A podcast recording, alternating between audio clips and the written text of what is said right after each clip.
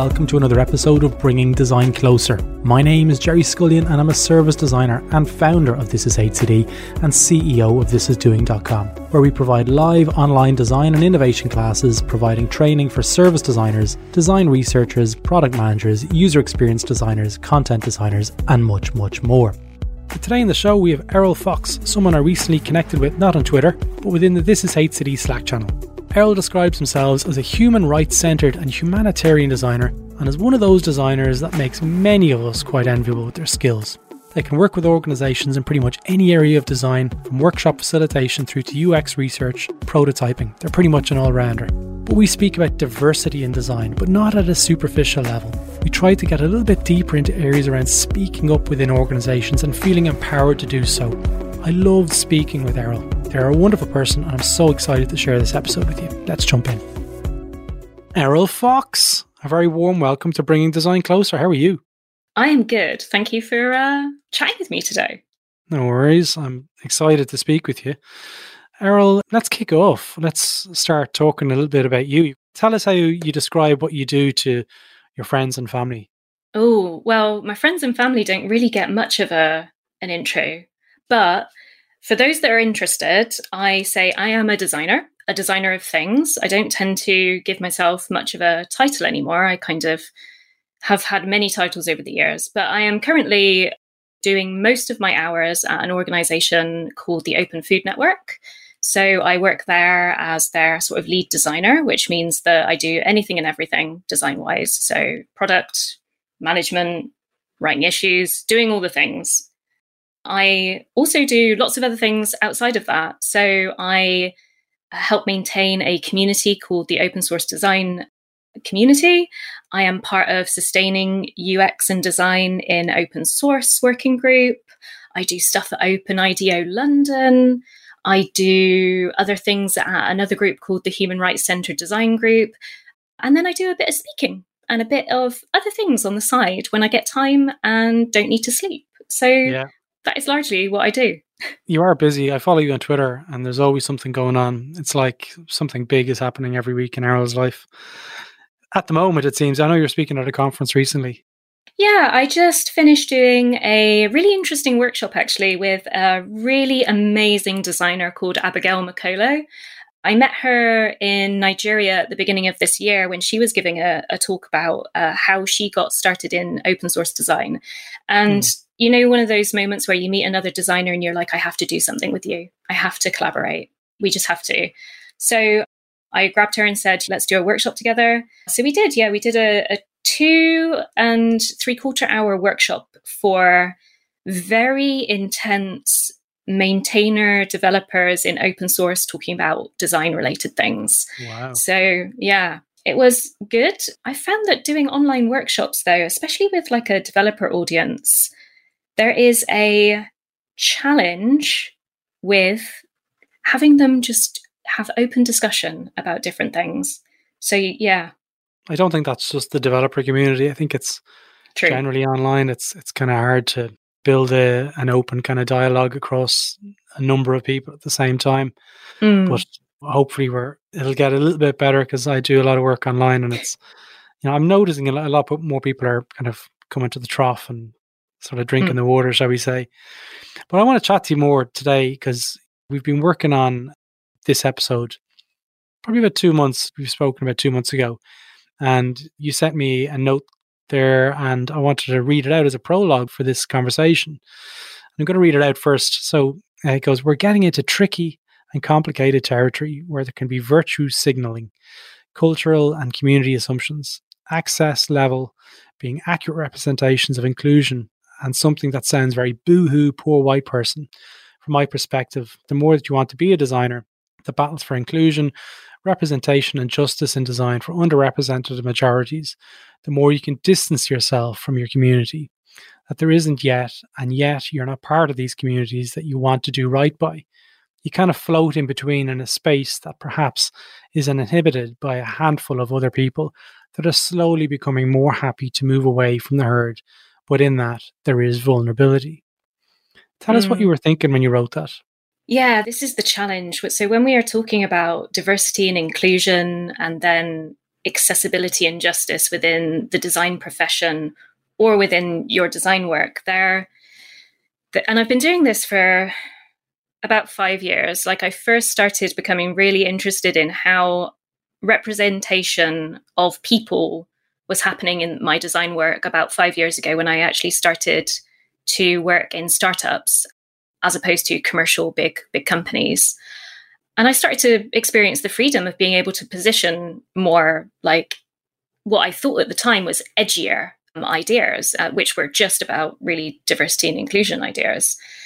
And as the five years have progressed and I've slowly become more involved in things to do with human rights and things to do with humanitarian efforts and working for an organization that was based in Kenya and organizations that are based globally or doing global kind of work for communities that don't necessarily have the kind of same kind of access to resources as I have hmm. and doing design for those communities the more I've been experiencing this feeling of wanting to do right by those communities, be involved in those communities, learn more so that I can be a better designer and better design for those communities because I am hired to do that.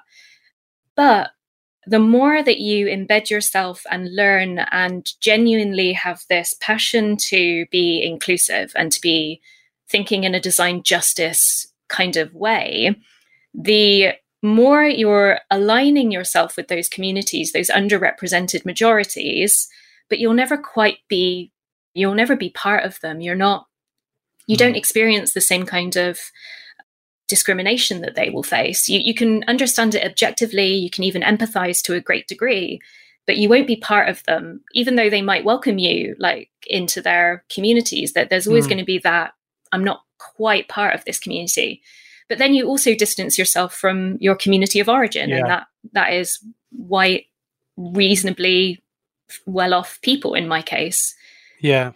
It, it is a little bit of a case of trying to encapsulate something that's entirely complex. And there's a case there that it can be easily trivialized by just saying that we've included these people and we spent an hour with them and we did these exercises Mm. And these are the main pains and gains that we've identified. Let's go fix them. There is a little bit of painting by numbers there to try and solve some seriously complex issues. Yeah, definitely. I have experienced a lot of different projects where we have even even in companies that are based say in Kenya or based in sort of communities that they want to serve where we've tried to take some kind of participatory design approach, or, you mm. know, maybe we are trying to include the communities that we want to design for as much as possible. And yet, what you're doing is often constrained by all kinds of different resources as well as your own access and feelings. So, mm-hmm. even if you are able to hire somebody that is part of the community, pay them like the same that you would be paid, fully include them in that process of participatory work or liberatory work, then yeah. you still are filtering it through your experience as a kind of slightly slight mm. outsider designer. And I had a a lot of inner turmoil and outer turmoil actually as well yeah. with my design colleagues about whether or not we should really be designing for these communities and how we should be designing for these communities. And that kind of going back to what we were saying at first, it's that boo-hoo. boo-hoo yeah. white designer oh you know you've got such complex feelings about being paid to really interesting work like the work is fascinating and interesting and wonderful in a way that you feel you know you feel grateful that you're able to work on these really complicated problems but who are you as a privileged person that gets get to go back to your place with running water with a democratic system that sort of works reasonably to relative comfort you don't have to live with the the idea of these things the reality of these things that the communities experience so yeah. yeah. there is a point to that because say a lot of my experience has been in Australia and the whole fact that if you're working in spaces of marginalized people in society, you can sort of reiterate, or I don't know what the right way to phrase this is, but like basically repeat centuries old kind of behaviors of the white person trying to solve things for the indigenous peoples of Australia. It just having the conversation with them initially is what I found to be really empowering and saying, listen, look, what can I do to help? And mm. I'm here, um, I'm interested, and you tell me what I can do to help make this better if you're open to it. And it's not really a case of me saying, I was really aware of this. I became really aware of it in design when I was in Australia. I was like, "Hi, um, I've got a problem, and I, you know, I'm sure you have the problem too, and I'm here to try and work with you to try and solve it." And they're like, "Who are you? You yeah. just come into our community, like, really? Look at you!" And I'm like, for people who don't know what I look like, I'm bald, I'm white, and I'm man. So I'm like the antithesis of what they would imagine to be coming into that community, and it, it was eye opening for me.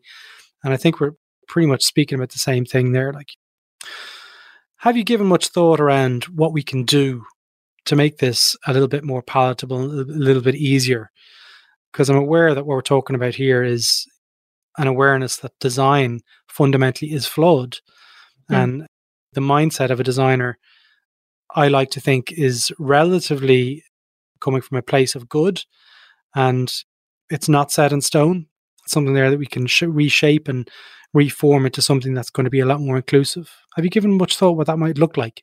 Yeah, and it's definitely changed over the years. So originally, it used to be things like do as much as you can to present multiple options. Like, so I mm. was thinking in a very visual design kind of way, where early on I would uh, sneakily, I always kind of termed it as sneakily try and put in the more diverse options or I would be out there doing the data mining to try and prove that a certain direction should be taken for the UX of a product or how we include different diverse language and things like that. I would spend a lot of time building up case for that.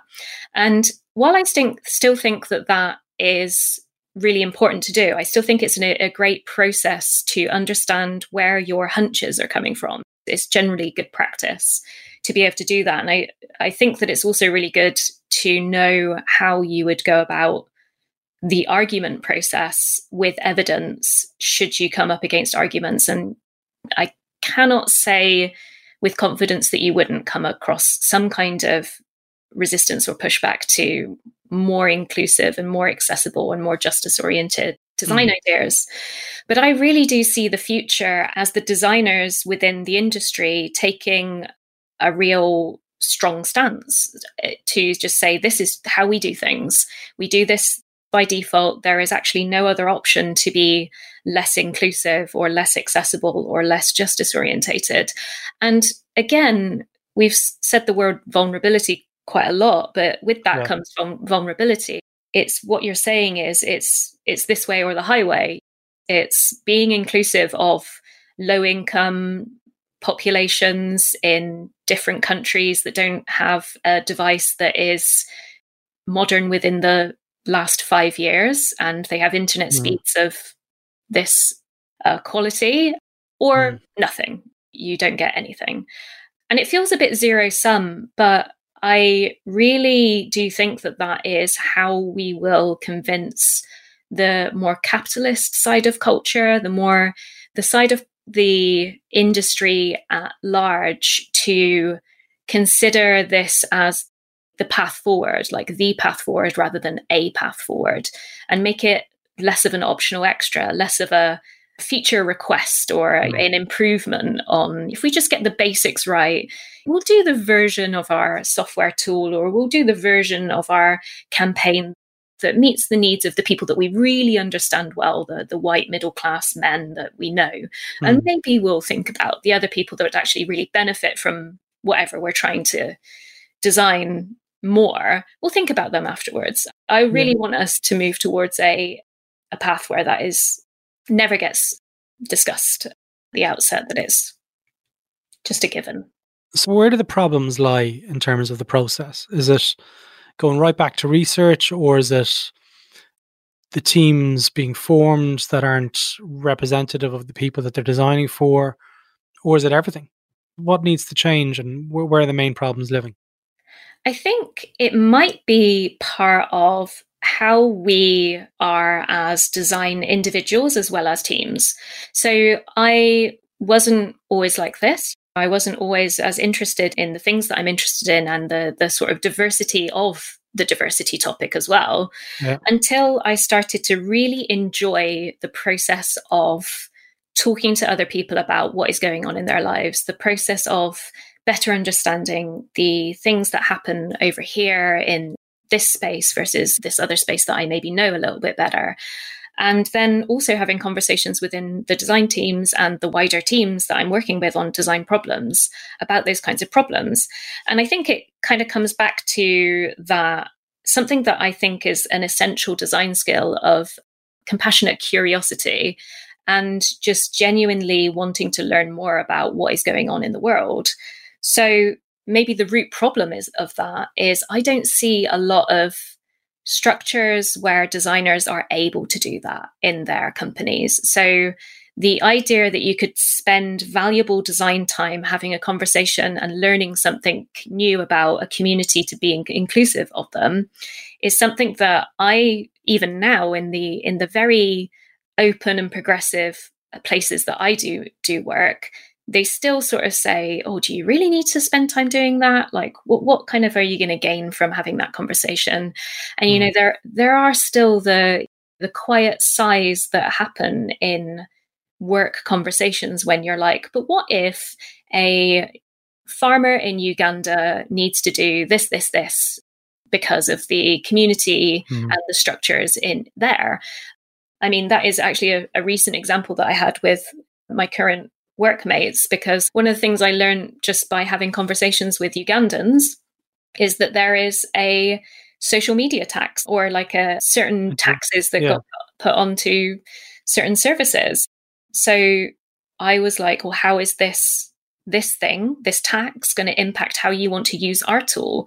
And they were like, oh, actually, that's a really great question. I'd really love to answer that for you so that you can better consider that within how you build your tool. And it's, I wouldn't have known mm. that if I hadn't been able to have the conversation over, I think, lunch at one point mm. with a previous Ugandan colleague. So, yeah, better diversity of teams is absolutely something, some way to go towards that.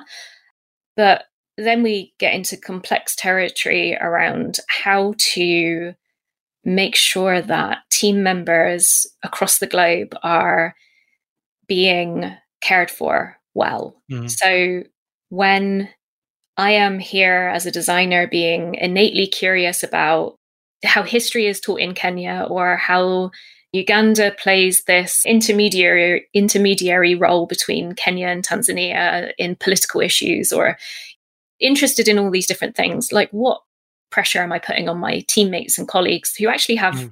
stuff to do that isn't ser- servicing my curiosity? Yeah. yeah. So a large part of it is down to the formation of teams to make sure that what you're designing or who you're designing for is represented in the, the teams that are building it and designing it. Mm-hmm. Yeah, I think that would definitely help. But I get cautious and I get worried about this because I think that it's very a very easy answer to say, oh, we just need more diverse teams, we just need more diverse hiring, mm. without necessarily thinking about, okay, what does somebody that's based in Nigeria need from us as a company or deserve from us as a company that we're hiring them for? Or yeah. What is the right thing to do there? Because I've again had conversations with folks, both based in Nigeria looking for remote opportunities that are international. And as an example, and companies based here in the UK that notice that there is obviously talent in places like Nigeria that they want to oh, hire. Oh, yeah, massive. It even sort of always feels really humorous to me that that statement needs to be said out loud. Like, there is talent in X country it's becoming less of a surprise. It's crazy. Yeah, it's less of a surprise to people now, but there still are conversations that are had about this. Like, there is an agency I was talking to at one point, they've got a Nigerian developer on the team, and they were tackling with some issues around their clients, knowing that they have a Nigerian on their team and wanting to reduce the price of what they are getting from that agency based off of that. And then that agency was having this conversation with me about, oh, well, how do we just say that they're just a team member and it doesn't matter that they're based here versus over here? And I said, well, you know, you're not necessarily going to convert that client right away to thinking that they can't, you know, save money by having a quote unquote cheaper member of staff through your agency immediately. But what you can do is have a conversation with your Nigerian colleague about the best way that you, that can be served from their point of view. You know, actually, do they want what do they want in that circumstance? Have a conversation about how you can actually push that forward and maybe publish it openly. Hey, other agencies, we had this conversation. We decided to not necessarily try and solve it from our management European white perspective, but we decided to really engage with the wider Nigerian uh, community to kind of better understand how that could be solved from the person that is negatively or discriminated against perspective. Yeah. So, one of the things we were speaking about before was the fear about speaking about these things mm. and mm receiving the wrath of communities who may feel that things weren't being said the correct way and but from my experience and from my perspective on things one of the most important things we can do as a community is speak about them and mm-hmm. shine a light on these things and i was speaking to dr lucretia berry who the episode should be out probably by the time you're listening to this one recently and I explained that there was a certain amount of fear from my own perspective about saying the wrong thing and coming across as saying something that's socially incorrect. And Lucretia made a really great point that, like, you know, I was, that's coming from a place of fear, that we're taught that fear.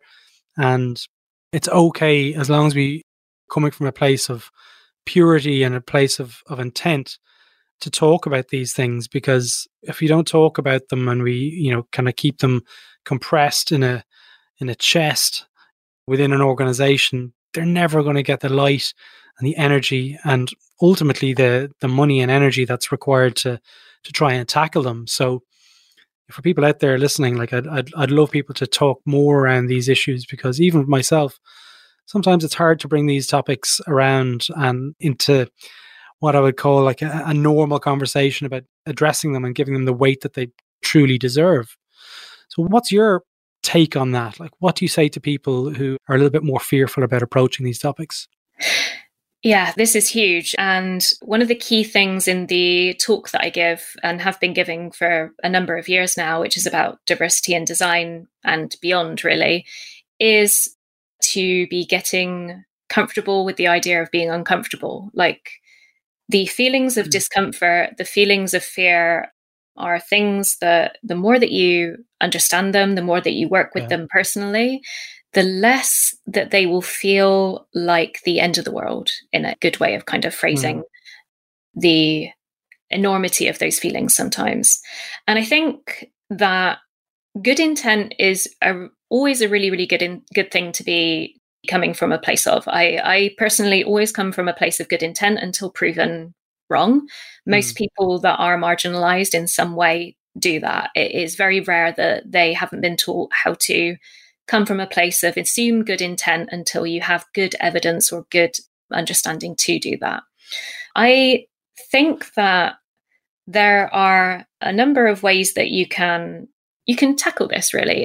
I think there's a less extroverted way to tackle it, which is about reading widely and consuming content of varied different kinds of sources. And if you're mm. struggling to find sources, then you can start with one source and then branch out from that source mm. ad infinitum. Yeah. And the second thing to do is once you feel more comfortable with those kinds of knowledge bases and those kinds of conversations is start to have start to have those kinds of conversations within communities that you feel relatively safe in so communities where you are share the same sort of quote unquote demographics. They might be other white people if you want to start thinking about how to have conversations about race. They might be other heterosexual people or people that aren't LGBTQ. Hmm. If you want to start talking about those kinds of issues, it might be people that are cisgendered. If you want to start talking specifically about trans issues, and then thinking about how you might take that into a forum where other people of that marginalization are present. So, mm one of the things that I do in my diversity talk, I, I actually stole this from the Stonewall conference, which is you enter that space and you enter that talk willing to compassionately correct and be compassionately corrected.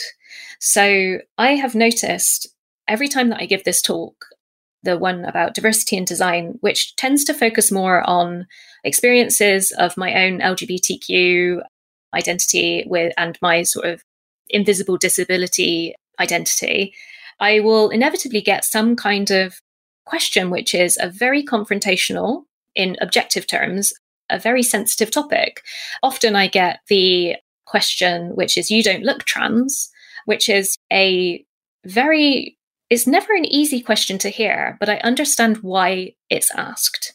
And the more that it's asked, to me, the more that I'm happy to and prepared to answer it.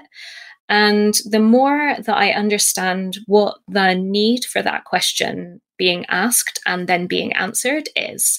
And I don't know whether I enjoy having that question proposed yeah. to me, but I enjoy the idea that at some point somebody will be able to have some information of which to better ask a better question to somebody else and i yeah. think i've definitely had some experiences where people have seen some of the content of the talk where i talk about ui design and i talk a lot about like how we can design better data capture if we need to d- capture data about people and how to do that compassionately for things like ethnicity and race and how to do it for gender diversity mm-hmm. and expression and one of my most happy moments is when somebody actually saw a second talk by myself and had came up to me afterwards and said, after your diversity talk, I went and had this conversation about the suffix, the Mr., Miss, Mrs., and MX, mm. which is the gender neutral term.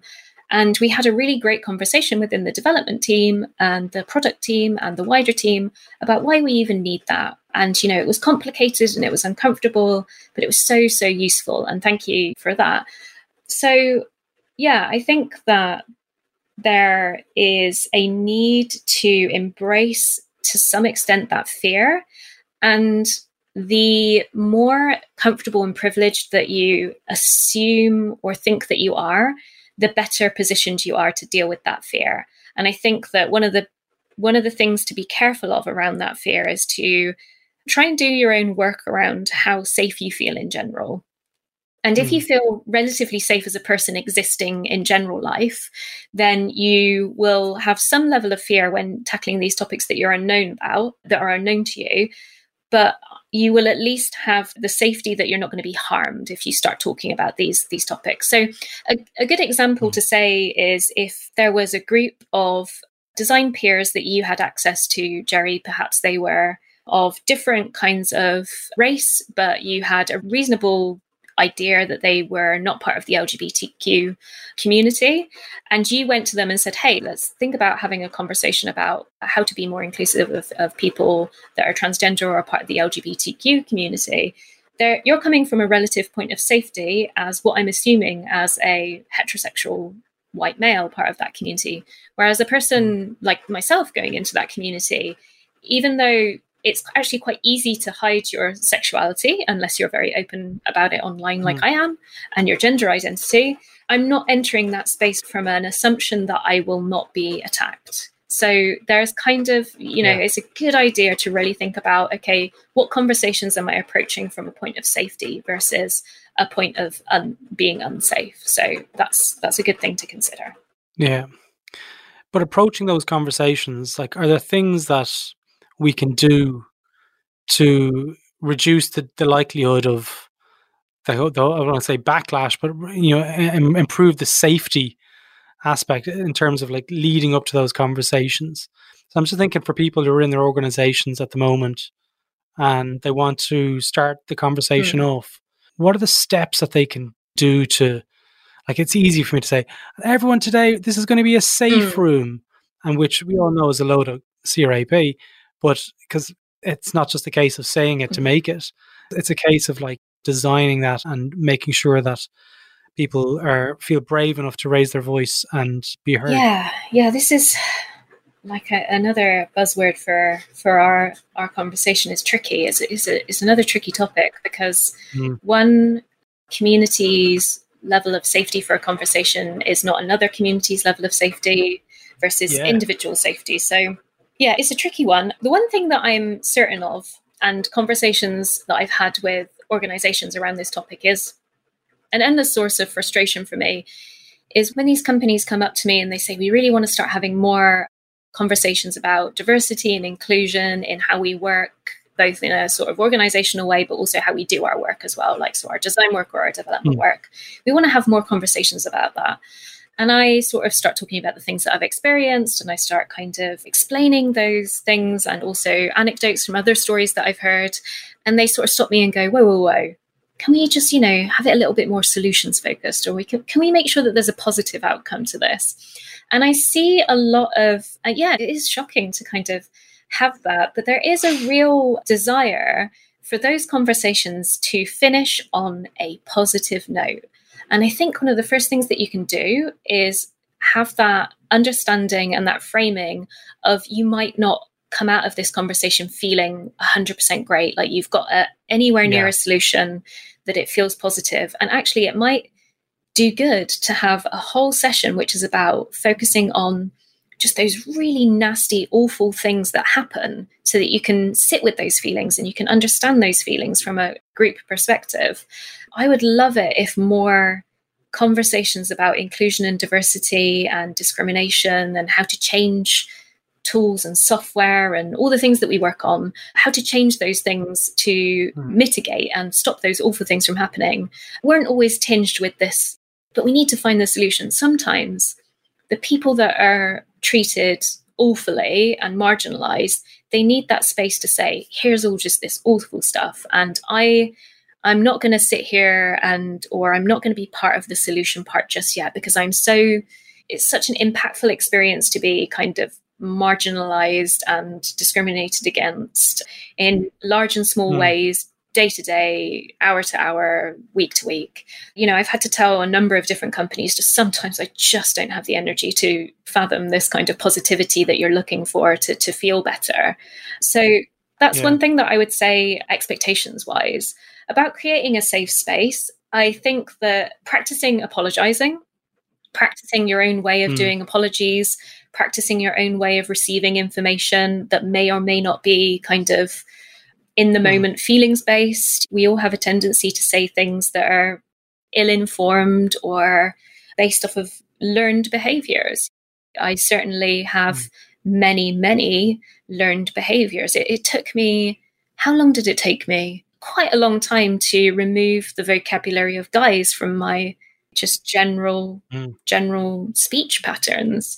You know i trained i trained really really hard to just remove that from collective group reference. Yeah. And even as a person that is affected by that statement and what it took was several conversations with myself several conversations with others a lot of just practicing. And also when i still do those kinds of things out in the wild remembering to go oh hang on, did that wrong. Here's the correction. Move along. Uh, yeah, it's a complex thing. But like as you were saying earlier on, or as I was saying earlier on, it's something that I'm nurturing my children to think more about in terms of the pronoun choice, to become more inclusive by default. And the story I was telling for anyone who follows me on on Twitter in particular, like my little girl's three and a half, and I walked them to take her, and there's the lollipop lady, which is what society calls them. But I'm like, hey, there's the lollipop person. And it's kind of come part of their natural vocabulary at the moment. But about a month ago in Ireland, as it's coming into autumn, it's raining a little bit more. And on a Saturday, I said, hey, let's make some uh, gingerbread men. And her hand goes up. Goes, Daddy, I think you mean uh, gingerbread people. and I'm like, yeah. And you mean, uh, I was just so proud, like at that moment where, you know, it's they get it. Freya gets it. Like it was a wonderful moment for me as a parent, and it's hope for the future is what I'm I'm looking at. Yeah, definitely. I look to the globalization of the younger generations with immense hope and immense positivity that there will be hmm. the energy to to carry these kinds of things forward. But yeah. from a going back to sort of like a design and business perspective, I just can't get past this. If you're not here with this moment and, and working on these things, you're just going to get left behind. And if that means for profit making companies, if you're interested in hmm. profit, mm. it means that you're going to make less profit. One of the stories that I reference is when I was working for a well known student accommodation company, we would go and do check in when we were allowed to move around freely in the world. Mm. So we would go and check in students. And I remember the online service of booking and paying for your accommodation was very non-diverse it was very much you know you had the male and female option and also it was hilarious at the time because i was trying to push for this they wanted to put males in flats with males and females in flats with females. And the reasoning for that was so obscure and very kind of Victorian British because I was like, well, why? Why can't people choose who they want to live with? And there was this whole, oh, you know, but what if, you know, they get distracted if they're, you know, in flats with, you know, opposite genders? And I was just like, what do you, I mean, who cares? One, that students want to have a good time with other students, but also two, I was absolutely gobsmacked. They didn't think women that identified as women and couldn't distract each other. It's co- it's quite fairly common knowledge that that happens, and vice versa. So it just seemed laughable to me. But when we went and did the check-ins, and actually were at the properties chatting with a lot of the, the users, you know, the people that used our service, I would regularly see people that were of whatever gender kind of visibly walking hand in hand and, and definitely some some couples or people looked to me that they were presenting as two female eh, people in a relationship yeah. and i was just like well if you're not doing that work and signaling that hey you're inclusive of this or you know that this happens then it just to me it just seems like you're going to become an antique pretty quickly and just yeah. be laughable so yeah. yeah it doesn't take much in those circumstances. Mm. Eriol, coming towards the end of the episode, if people want to reach out to you and get in touch, follow you, now's the time to to say it. Forever hold your peace. What's the best way for them to make make contact? The best way to make contact with me is via the Twitters, which is at Eriol Does Design, and Eriol is spelled E R I O L. Yeah, it's a great name. I love it. I love it. Thanks. I'll throw a link to that in the show notes, everyone, and I'll also throw a link to your your website as well for people to check out some more of your work. I really enjoyed speaking with you today, and look, honestly, thank you so much for your time. I know you take time out of your day to do these things, um, so I really appreciate it. It was great speaking with you. Yeah, likewise. Thank you so much. So there you have it. That's all for this episode of Bringing Design Closer. If you like this episode, feel free to visit thisishcd.com where you can access our back catalogue of over 100 episodes with episodes related to service design, product management, design research, and much, much more. If you're interested in design and innovation training, feel free to check out our business, thisisdoing.com, where you can join online classrooms and learn from the world's best design and innovation leaders. Join the This Is HCD newsletter where you'll receive updates from the network, and also, if you're interested, apply to join the Slack community on thisishcd.com. Stay safe, and until next time, take care.